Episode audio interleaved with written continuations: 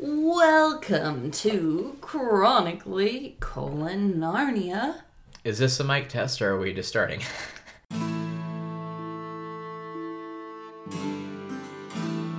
Welcome to Chronically colon Narnia. This is chapter 7 of The Magician's Nephew. what happened at the front door? I don't know, you tell me. Well, we're about to get to that, aren't we? Okay. We are the Empress Jadis, and this is my co host, Uh, an angry English policeman, Constable. I suppose. my name is Kristen, And I'm Chris, actually. and we will be discussing chapter 7 of The Magician's Nephew, which is titled What happened at the front door? I don't know what happened. We'll get to that in the episode. There's no question mark in the chapter title. Uh, okay, it's a declarative. I'll tell you what happened at the front door. what happened at the front door? All right. So, um, uh, Welcome. welcome Happy November. happy November. Hope you had a good Halloween. Um, Mm-hmm. some good candy, Dressed up as your favorite uh, Narnia character. or you know, just your favorite version of Jadis, whether she was a queen or an empress or a witch or a creature. Uh, I was a penguin wearing a top hat. Not pe- peacock. That was the bird I was trying to think of. that was just a non sequitur that had nothing to do with the rest of the episode. So you were Uncle Andrew. Okay, got it. Did Yes. you have your little brandy snifter under your wing? Well, I always do anyway. you know me. All right, why don't you tell us what we're doing to talk about this chapter? What's our first thing? Uh, so yeah, if this is your first time joining us, uh, for sure go back and listen to the first six episodes, or at least the ones that don't have a microphone crackling issue. Um, and what we do is we read through the Chronicles of Narnia, the entire thing, in entirely the wrong order, chapter by chapter, and we analyze it and discuss it and make some fun jokes along the way. And what we usually do to start off with is to look and kind of go through the chapter, each one of us, and pick out a few sentences that we feel like summarize the chapter and tell the story in a pretty concise way. Uh, and so that's the first uh, thing we start with. So, Kristen, if you want to read your sentences that you think. Sure. So, uh, here are my sentences. It must have been a terrible moment for the witch when she suddenly realized that her power of turning people into dust, which had been quite real in her own world, was not going to work in ours. But she did not lose her nerve, even for a second. And if possible, she must not be allowed to go rampaging about London either.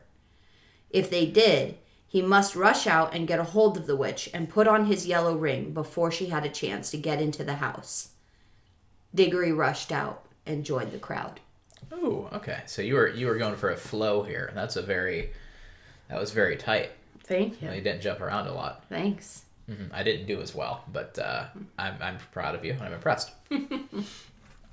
Give us your sentences. So here are my sentences. It must have been a terrible moment for the witch when she suddenly realized that her power of turning people into dust, which had been quite a, real in her world, was not going to work in ours. Crazy. Whatever happened, she must not be allowed to go rampaging through the house. Through the house? Nothing in this world will do much. Now then, said the policeman, turning to him, what's all this? We are the Empress Jadis. Interesting. Okay. Um, I made a point in mine of trying to include the development of Diggory's plan. Yes. because I feel like that's really the only plot that happens in this particular chapter. Like yeah. I wrote I wrote myself a little bullet point summary of the plot Uh huh. and I said witch has no power, still scary. Leaves Diggory plan. Queen returns with crowd. That was my I mean, I mean, and then I tried to find a sentence that matched each one of those like my my bullet point plots. See, I feel like you're selling it short because a lot does happen in this chapter from like a you know A lot happens. an action but- scene standpoint. But plot movement. The queen leaves. We ha- she has no power. She mm-hmm. leaves. Diggory makes a plan, and then the queen returns. And th- there- that's the plot. Well, well, I like mean, it's great that someone stops by and drops off grapes for his mother, and that, that, he it's a very this- interesting conversation that we'll get to. But It's um, like, hey, we're foreshadowing something. Mm-hmm. Uh, hang on. I'm gonna foreshadow something. well, he, Lewis even says this in Yes, the chapter. He exactly. basically says, "I'm foreshadowing something." and the narrator does say that, but it's Cut that out. but it's still, you know, not plot. Mm-hmm. Like you, you always mm, conflate plot and action.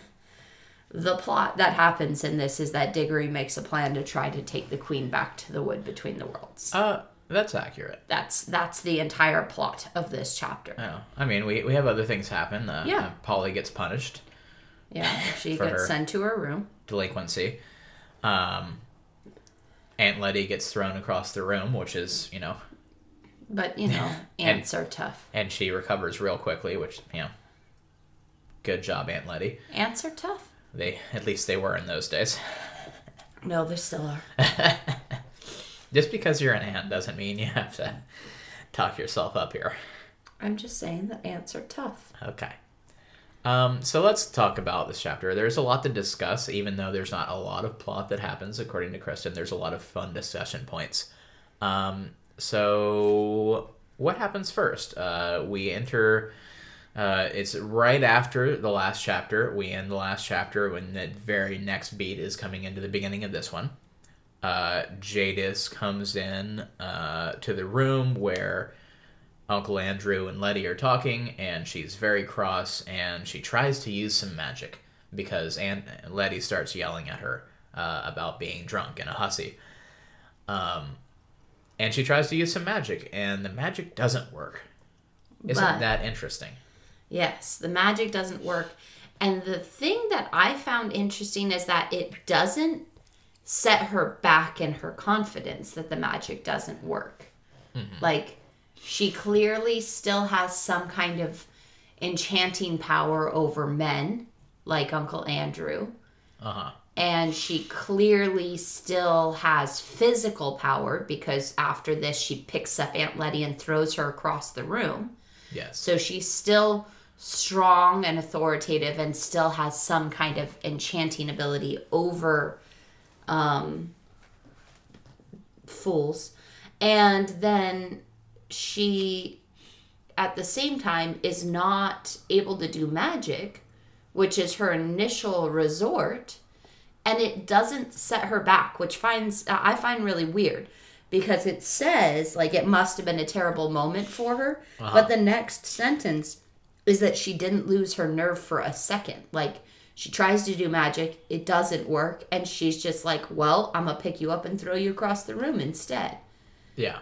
Like she doesn't even it like it's weird to me that a character who has been presented to us as someone who fights you know like with magic in this way of like using the deplorable word on her own world Yes. and things like that like she has not been fazed by not being able to use magic.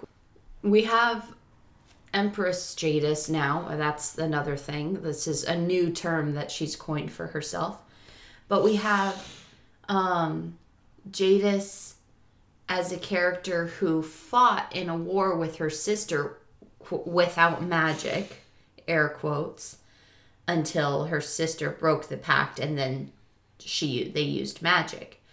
Yeah. but that in and of itself like shows that jadis is used to combat without magic. But it still doesn't make sense to me that she's just like she's not fazed by this at all it doesn't make sense Yeah, I, I, I see where you're coming from, and it, it is kind of an interesting moment. I think it speaks to her her strength of will as a character, uh, and I do think it's interesting to note that um, you, I'm not sure. Uh, you you keep saying that this enchanting effect she has is magical in nature, and I'm not sure it is because that's like the only example that we have of her magic still working in this world. But at the same time, Diggory's, you know, an impressionable young lad, and Uncle Andrew's uh, an old fool, and you know, she doesn't have any powers beyond those two that we've seen so far. So I'm not sure I'd be willing to say that she has some sort of magical enchanting. See, Aura. and then I think as we get closer to the end of the chapter and she's jumped onto the horse's back and is whispering into its ear, Yeah, that that's another example of her using an enchantment. That's possible. So, and that kind of throws a wrench in my whole theory. Uh, where, or my idea was maybe her magic does work in this world, but for some reason the the verbal magic doesn't. You know, these these magical words that she speaks that sound like some horrible guttural language, uh, those don't work. But if at the end of the chapter she's using magic to ensorcel the horse and is speaking something, then it does. So why doesn't her blasty magic work? Is the question. Well, because there's, you know, no strong language in Aunt Letty's house. So There you go. it took me a while to figure that one out. Uh, when when she said when yeah. Took me a minute to figure that out when the witch was like, I will blast you. And Uh-huh. Letty was like, No strong language, young woman. Uh-huh. I was like, What? And I was like, Oh, yeah, blast. Blast and botheration. Blast is a strong language word in this time frame Uh-huh. and that uh, yeah that one was took me a minute also for the whole rest of the chapter anytime that he uses the word blast he puts it in quotes to make sure that it's clear that this is not meant as a strong language word Apparently not. Um, so then, uh, I mean, she gets accused of being drunk, Jadis does, by Letty, and then Jadis just throws Letty across the room. Mm-hmm. Uh, and, you know, apparently, this is a great day for the serving staff they never had the day with such excitement the housemaid is just enjoying every minute of this yeah, wow. Here's- I I loved it. You're- I you're feeling laughed the plight of the working so people. Hard.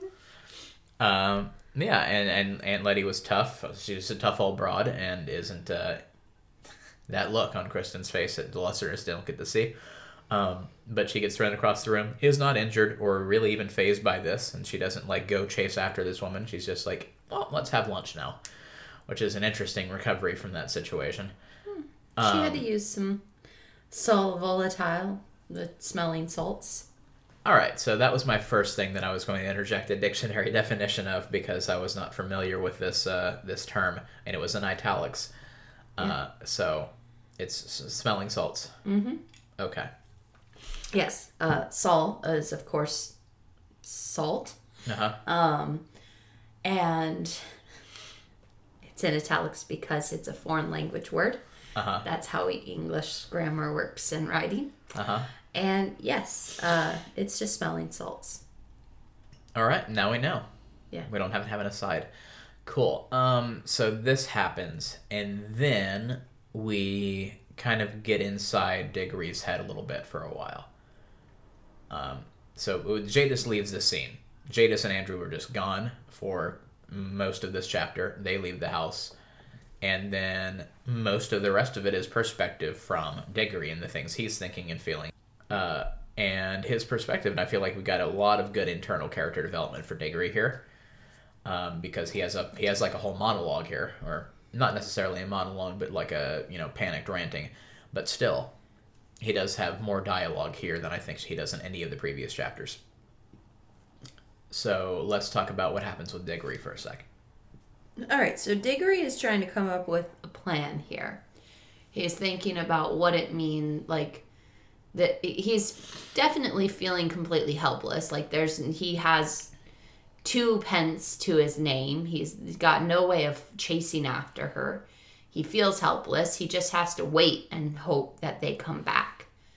And his only plan is to try to take her back to the wood between the worlds and hope that her weakening in that world was real and not just the shock of her leaving her own world.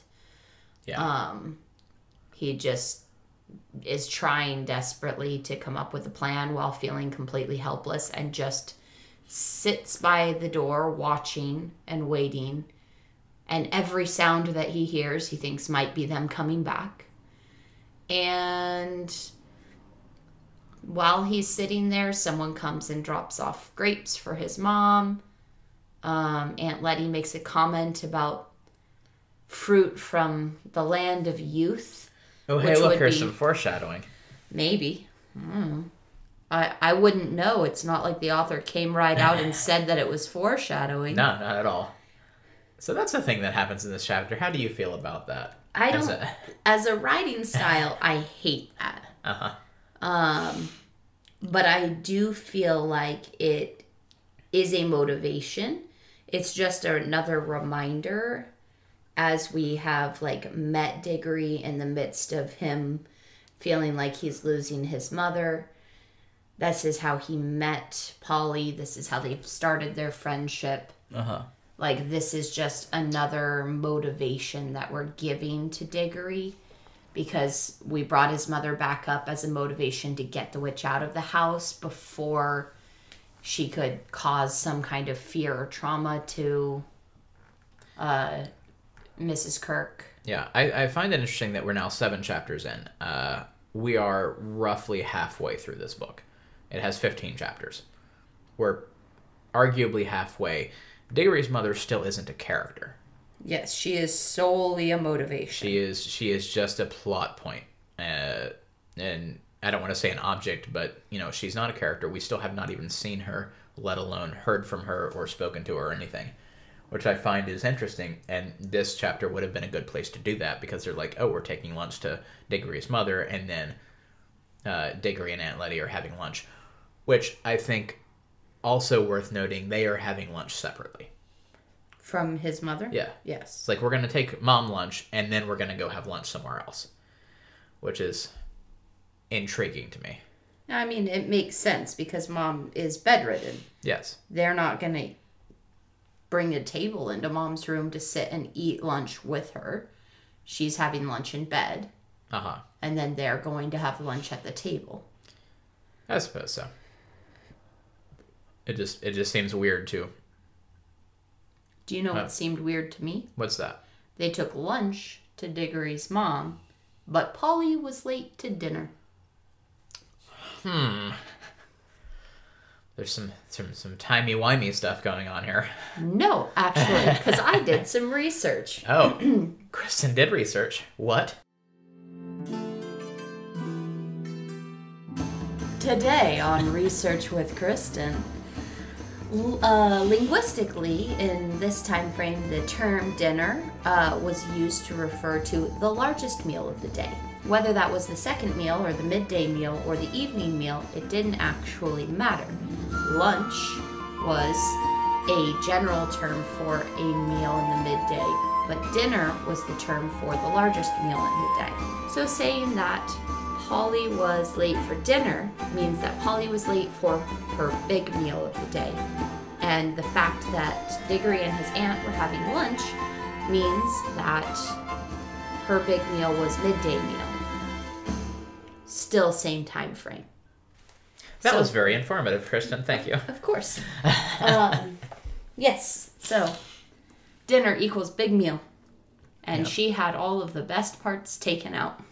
Apparently, I'm not sure what that means, but whatever the best parts of dinner are, I guess. Dessert? Is that included in dinner? I don't know. Can we have a semantics argument here about what dinner includes, really? Um, I don't know. But apparently we can have a semantics argument about what it means. We can. All right, so we we cut away to uh, to figure out what Polly is doing. The answer is not a lot in this chapter. She's getting punished and being in bed. But she's also not answering any questions untruthfully. They were in a wood, and I suppose it was in a kind of park, and she was in, you know, ponds and Yep. got her feet wet. She's not lying, uh, which is fun. I find it interesting that they have not at any point discussed the water going with them. They jumped into the ponds and showed up in another world, and it didn't say anything about them having wet feet or wet socks or wet clothes at all Until, until Polly went home and got in trouble for having wet shoes. yeah. So, some sort of mystical otherworldly water has come with them. It's in some sense it's real water. Yeah, I mean, clearly, in some sense, it's real water, but it's also just like weird because it hasn't been mentioned before. And this is the. They came out of a pond into the world, or they got to the wood between the worlds. They went into a pond to Charn. They came out of the pond from Charn, and then they went into the pond to come home Yeah. twice. Uh huh. So, like, they've now interacted with these ponds on like four separate occasions, and this is the first time that we've mentioned that their feet stay wet. Yeah. Anyway, that's I just felt like that was inconsistent. A little bit, possibly. Um, so after that, we have this whole plan that Diggory comes up with, um, where his whole idea is, you know, maybe let's get the ring on her somehow and we'll drag her back. And I don't really think he has a plan beyond that, other than trying to leave her there. Uh, that's that's the with the guinea pigs. and, and that's the whole idea which i mean very very bold plan of him but i guess doable since we we figured out how the rings work and all you have to do is be touching someone. So could could easily be done but still very brave of him. I'll i'll throw that in there. Um so here's a question. We the last the last very chaotic scene of this chapter is when jadis and a whole host of other people come back why does Jadis come back to the house? We don't. I. I mean, as far as the content of this chapter goes, we have no way of knowing that. Yeah, I just speculation. I. I don't know. Okay. As previously stated, um, it's possible that she may be trying to use Uncle Andrew's home as a palace or a throne of power, since it's the place that she knows right now. It's the only place that she knows of that she could possibly return to in order to sit down. Yeah. Um, they've gone out and she has stolen thousands of pounds worth of jewelry and and horses and stolen a hansom. and a hansom. So let's let's get into a dictionary definition because I knew out of context this was some sort of uh, carriage or chariot type thing, but we're gonna say exactly what this is.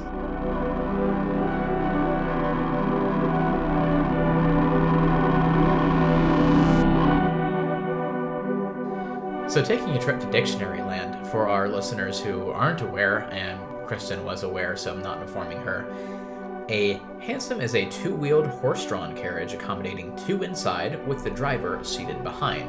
So, not your, your traditional carriage, which you might imagine, where you have the horses, then you have the driver in front, and then behind you have people seated. This is kind of the reverse of that, where the driver is kind of on the other side of the people that are that are sitting right behind the horses. So, fun fun distinction. Look up a picture. Yeah. Anyway, um, so Jadis comes back. So we have this entire scene of chaos that unfolds in the street where Jadis comes back and crashes a carriage into a lamppost. In the street, or was it at the front door? well, you know.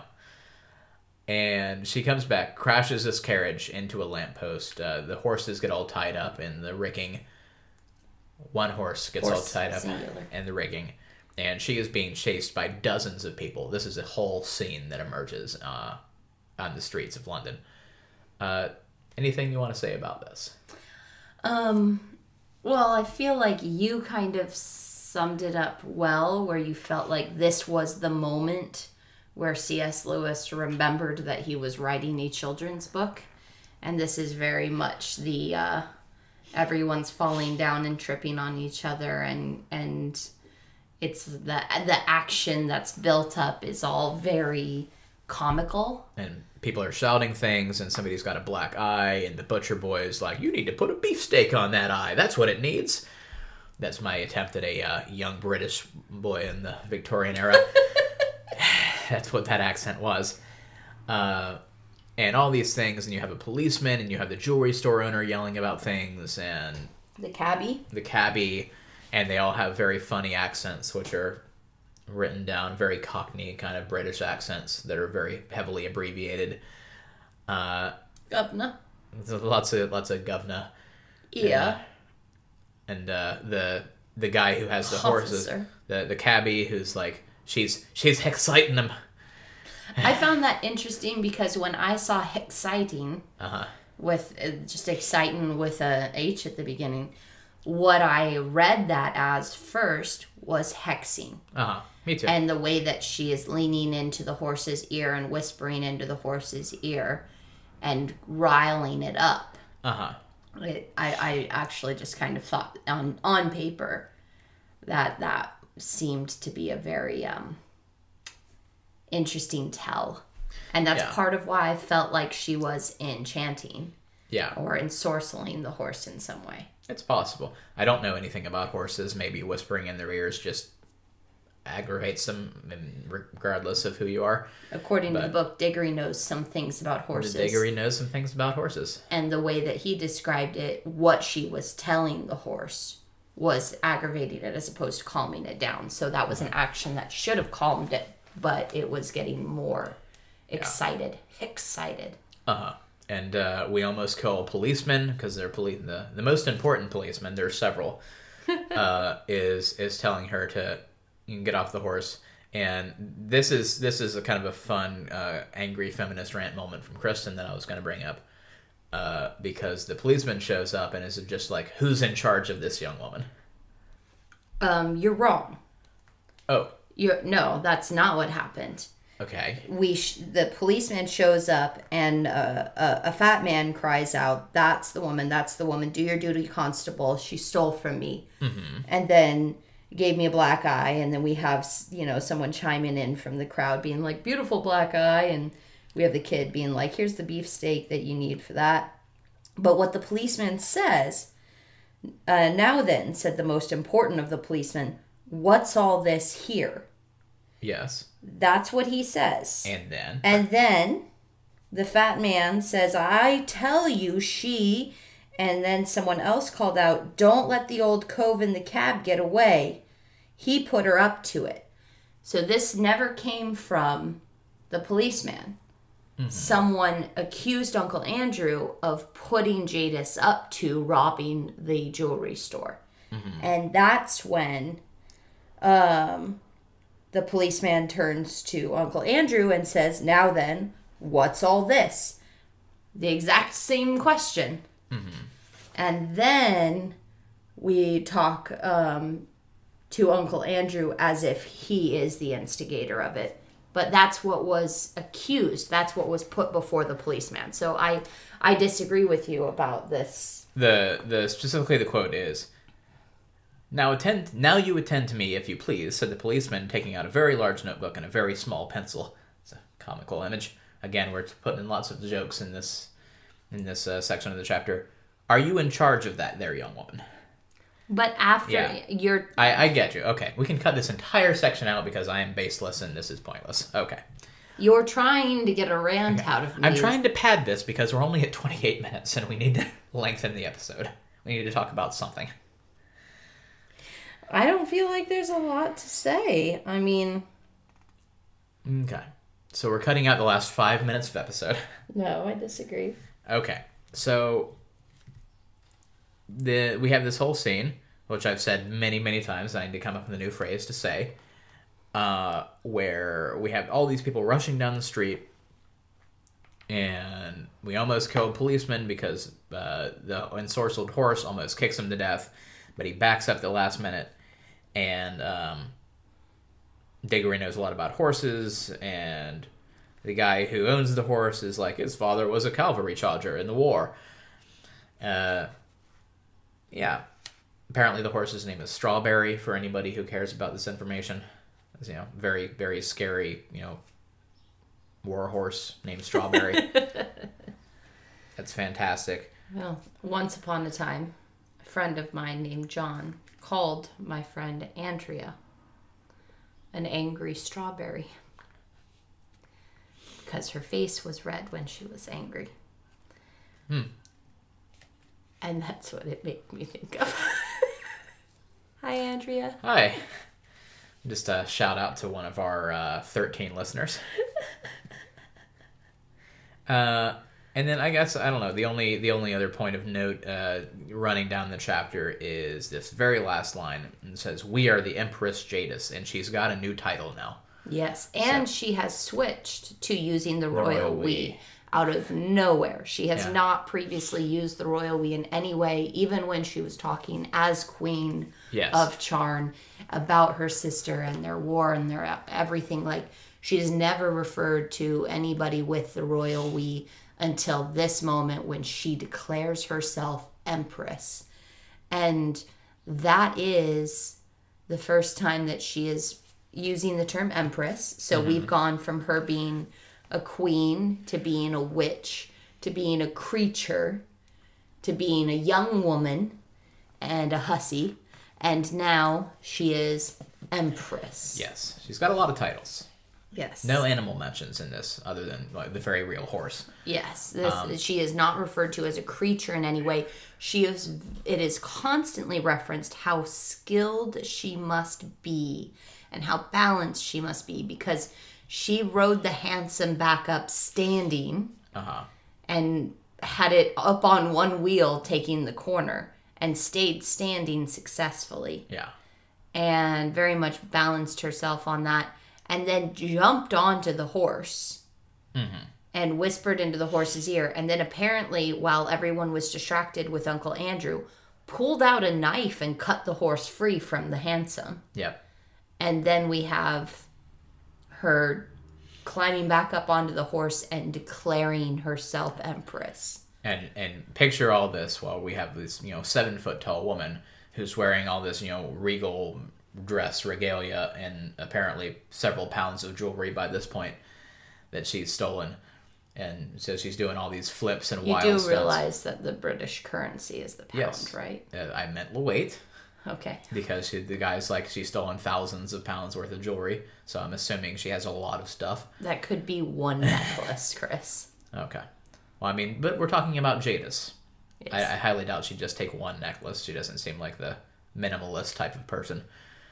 Uh, but yeah, she's this huge woman. She's wearing this big flowy dress and lots of jewelry, and she's doing crazy flips and stunts and stuff. Also, So- we are talking about the currency exchange we discussed last time, which means that that was hundreds of thousands of dollars worth Uh-huh. Of jewelry. So yeah, yeah, no, she's she's riding that hansom up on one wheel, jumping onto the horse from the hansom, and yeah, no, Yeah, she's doing some crazy stunts pretty wild scene. Um, in order to declare herself empress. we are the Empress. Uh, and I do have to correct myself here. We mentioned that there was no animal references or allegories, but she does call the cabbie dog. Yes. So that's uh, that's a thing. We have dogs now, uh, officially in the universe. Dogs. Dogs exist. Uh, so the only other thing I wanted to touch on before we go and rewrite the chapter is I, I keep bringing it up, but I wanted to have a discussion about it.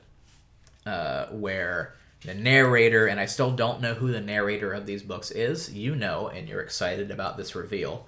I don't, but the narrator is like, I'm going to mention something now which isn't important but becomes important later, and this is this conversation between Aunt Letty and whoever comes to visit Aunt Letty to bring the grapes, and what Diggory comes away with from that, because this is an interesting little aside in the chapter.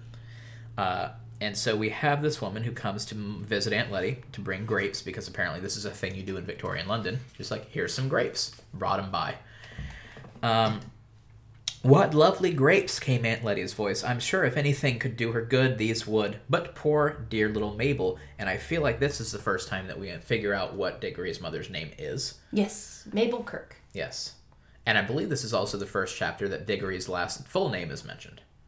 Or- Um, I think we had Kirke mentioned previously, but Okay. either way, this now confirms for people who are reading the books in the correct order Yes. that Diggory Kirke is either the same person or is related to Professor Kirke that the children go to the country to visit when they end up in the wardrobe going to Narnia. Something like that. So this, i mean, if this is the first mention of the name Kirke, this is also the first connection to the other Narnia books Yeah. for people who are reading them in the correct order. Yep. um, and then she continues, I'm afraid it would need fruit from the land of youth to help her now. Nothing in this world would do much. And this is italicized. Uh, in there. Then they both lowered their voices and said a lot more that he could not hear, which was the most interesting line there for me. Uh, so, does, does Aunt Letty know some things that she's not letting on about? So the most you think the most interesting part is that they say things he doesn't hear. Yeah, which I read that and I was just like, what's being concealed here? Uh, does it does Aunt Letty know something more about what Andrew's been doing than she lets on? I don't think it has to do with what Andrew's doing. I think it has to do with the condition of his mother. Yeah, I That figured his mother is much worse off than he knows, possibly. but he clearly suspects. Yeah, uh, and then we have this whole little like frenzied string of thoughts from Diggory where he's just like, "This gives me an idea, and I could go back, and this must connect to hundreds of worlds, and somewhere there must be something that can help my mother." And like as misguided as this is, it's a sweet moment. Or this is Diggory's uh, thing that he gets super excited about, despite the impossibility of such a task. Uh, but but we it is specifically mentioned as foreshadowing, so I'm assuming this is a plot point that comes up later. This this thought that Diggory has. Well, he also basically puts his hand in his pocket in order to go back, forgetting completely about what's going on right now. Like, even just the mention of a possible cure for his mother, like the mention of it has ensorcelled him, if you will. Diggory is easily ensorcelled. Is basically what we're getting at here. Uh, he's he's like Strawberry the horse. All right. Um. So before we go on to do our thing where we remix the chapter, is there anything else you want to say about it? Well, I mean, uh, clearly Aunt Letty was visited by Jack the Ripper. So, Okay. Obviously. there. All right. Um. To to clarify, there is some theory out there that Jack the Ripper used grapes to uh, lure in his victims, but there's no evidence of that. So anyway, Ooh, one last bit. And in multiple places, to bring up a reference that we've made in previous episodes, uh, this chapter passes the Bechdel test, where we have two named female characters who what's talk the name about of something. the other character? Uh, well, the first conversation happens between Aunt Letty and Jadis, where they have an argument Okay. uh, about her being in the house, and the second uh, is not a named female character, but Uh-huh. there is. And the third is also not a named female character because the second is with the servant and she tells her to go get the police. Uh huh. And then the third is with an unnamed character about grapes. Oh, I was just trying to throw that in there since it's a running theme in our It podcast. is, but you are correct. Uh, Jadis and um, Jadis and Aunt Letty do have an argument, and Uh-huh. you know, Aunt Letty gets thrown across the room. Yeah. So yes, hooray! Huzzah. All right, so since you go, went and did your, your chapter summary first, I guess I'll go ahead and do my, my remix. And for the new listeners, this is the time where we try to rewrite the chapter and tell our own story using the words the specifically that are in the chapter. We don't add our own stuff. We just kind of pick out things we like, and I usually try to come up with a theme for it beforehand. Uh, so I'll go ahead and read. And I, I broke the rules a little bit this time, and I did six sentences. So No, I hope that's okay. It's not. Uh-huh. It's not. So we're starting now. She's loose in London. If someone could give me a small glass of brandy. I thought as much. The woman is drunk. Drunk! That she has, governor, said one of the crowd. Windows shot up in all the houses of the street, and a housemaid or butler appeared at every front door. They wanted to see the fun. Okay, okay, but still, it's too many sentences. I I mean, technically, the sentence five and six are in the same passage.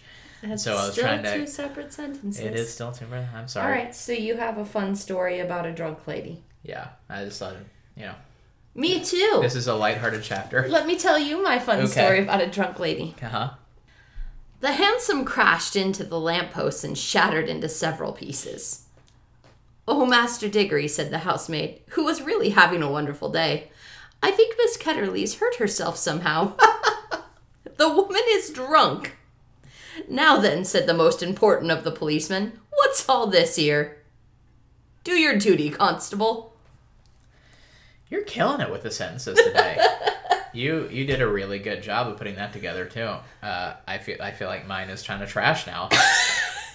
I'm glad I didn't go first. Um, but I think it's interesting that we both came up with a story about a drunk lady. Yeah, me too. Uh-huh.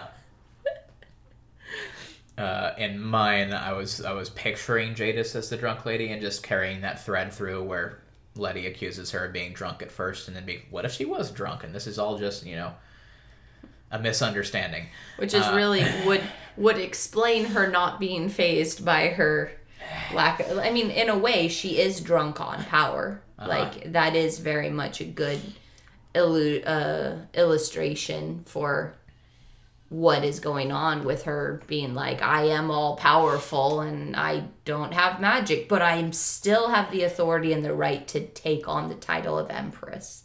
apparently. Um, so yeah, she's very much drunk on power, and I think I, I think that that's a good take of like we've started with this accusation that she's drunk, and then she's riding a hansom, standing up, roll, ripping around the corner, pounding She's- into a lamppost. She's and- drifting it. Yeah, She's drifting a hansom she is drifting a hansom right into a lamppost, and then But uh, and your story, Aunt Letty is the drunk one who's like stolen a carriage and crashed it. Yep. There was just there was an accident. She's Uh-huh. drunk. She must have hurt herself somehow, Master Dickory. She's got to blow off the steam of living with Uncle Andrew for so long.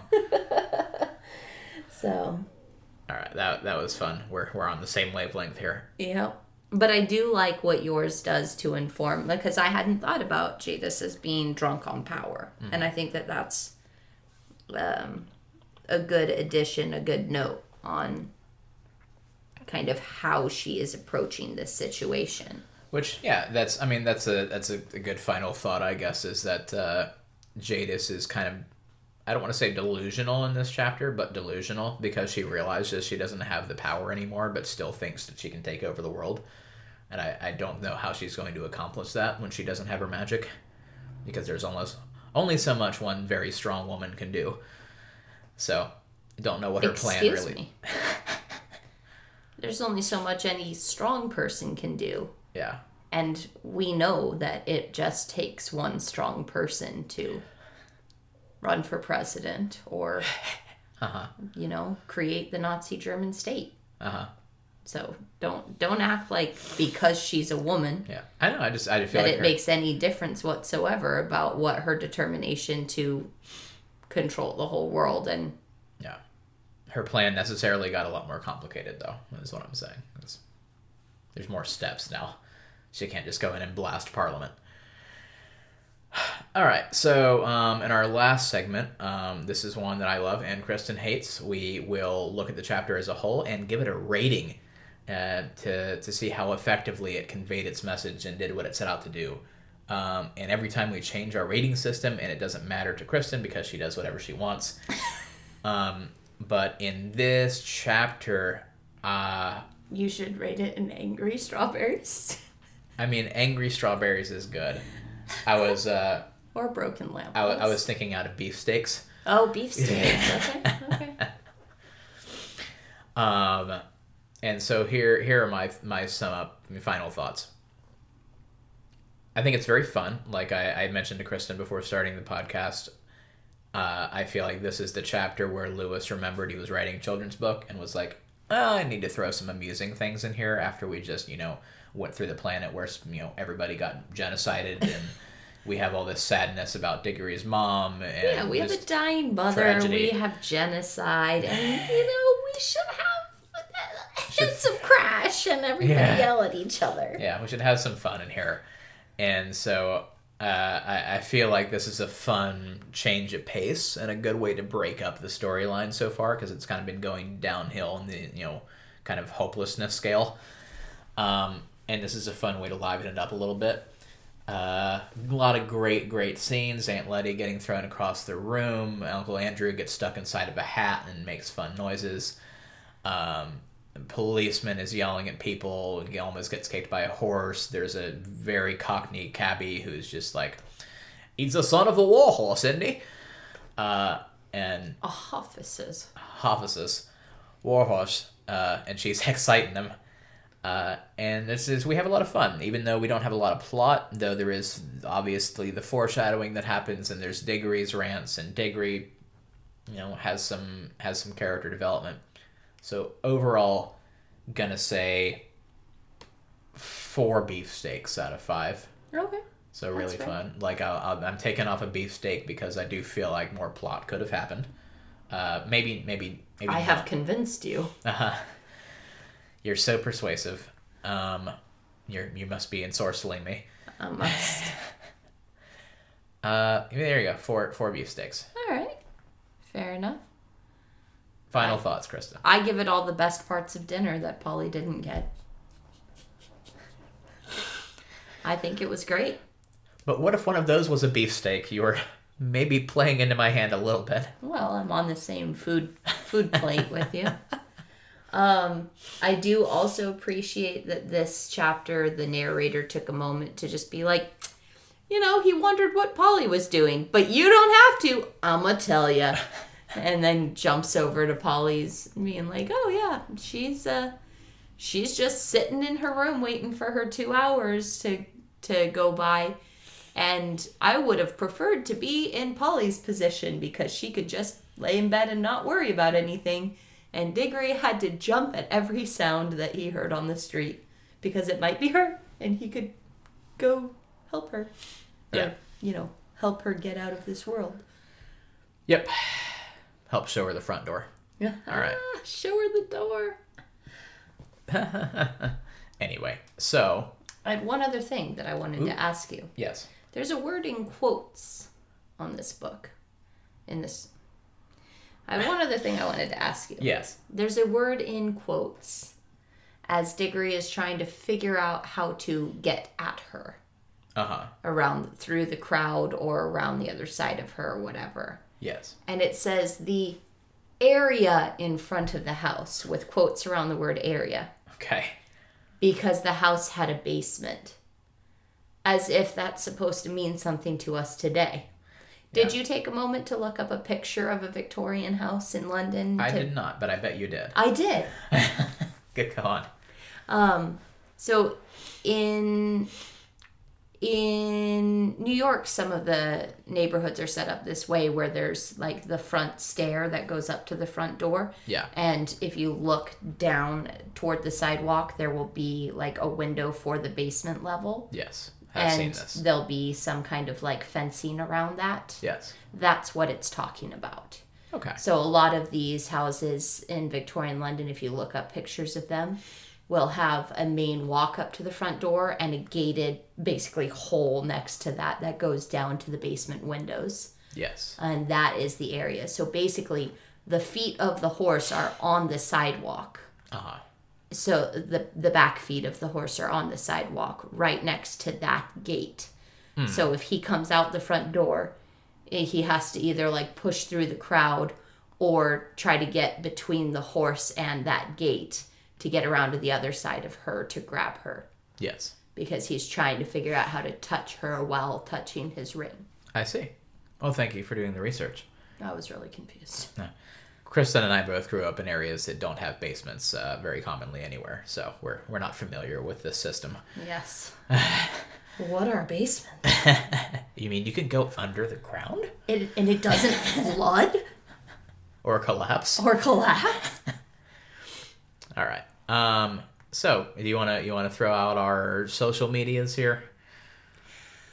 Thank you so much for listening today. Uh, you can follow us at Chronically Podcast on Facebook and Instagram, and at Chronically Pod on Twitter, or you can email us at chronicallypodcast at gmail.com. We are on Apple Podcasts, Spotify, and Google Music. Uh, if any of those is more readily accessible for you, feel free to rate and review us. And We'll see you next week for chapter eight, which is the fight at the lamppost. ooh. There's gonna be a battle. As long as she doesn't throw anyone across the room, I think we'll be okay. Oh, I bet she will. See ya. See you.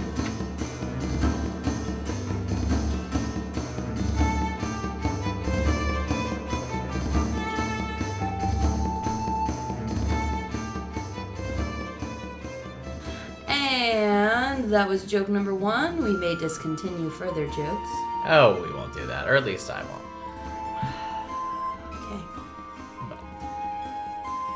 Okay. Entire huge scene of chaos. It's a really big fly, and I thought it was a spider. I'm sorry. It's gonna be loud if it starts buzzing. It will be. Okay. Ooh, one last bit. Uh, the, this You chapter. scared me. Sorry.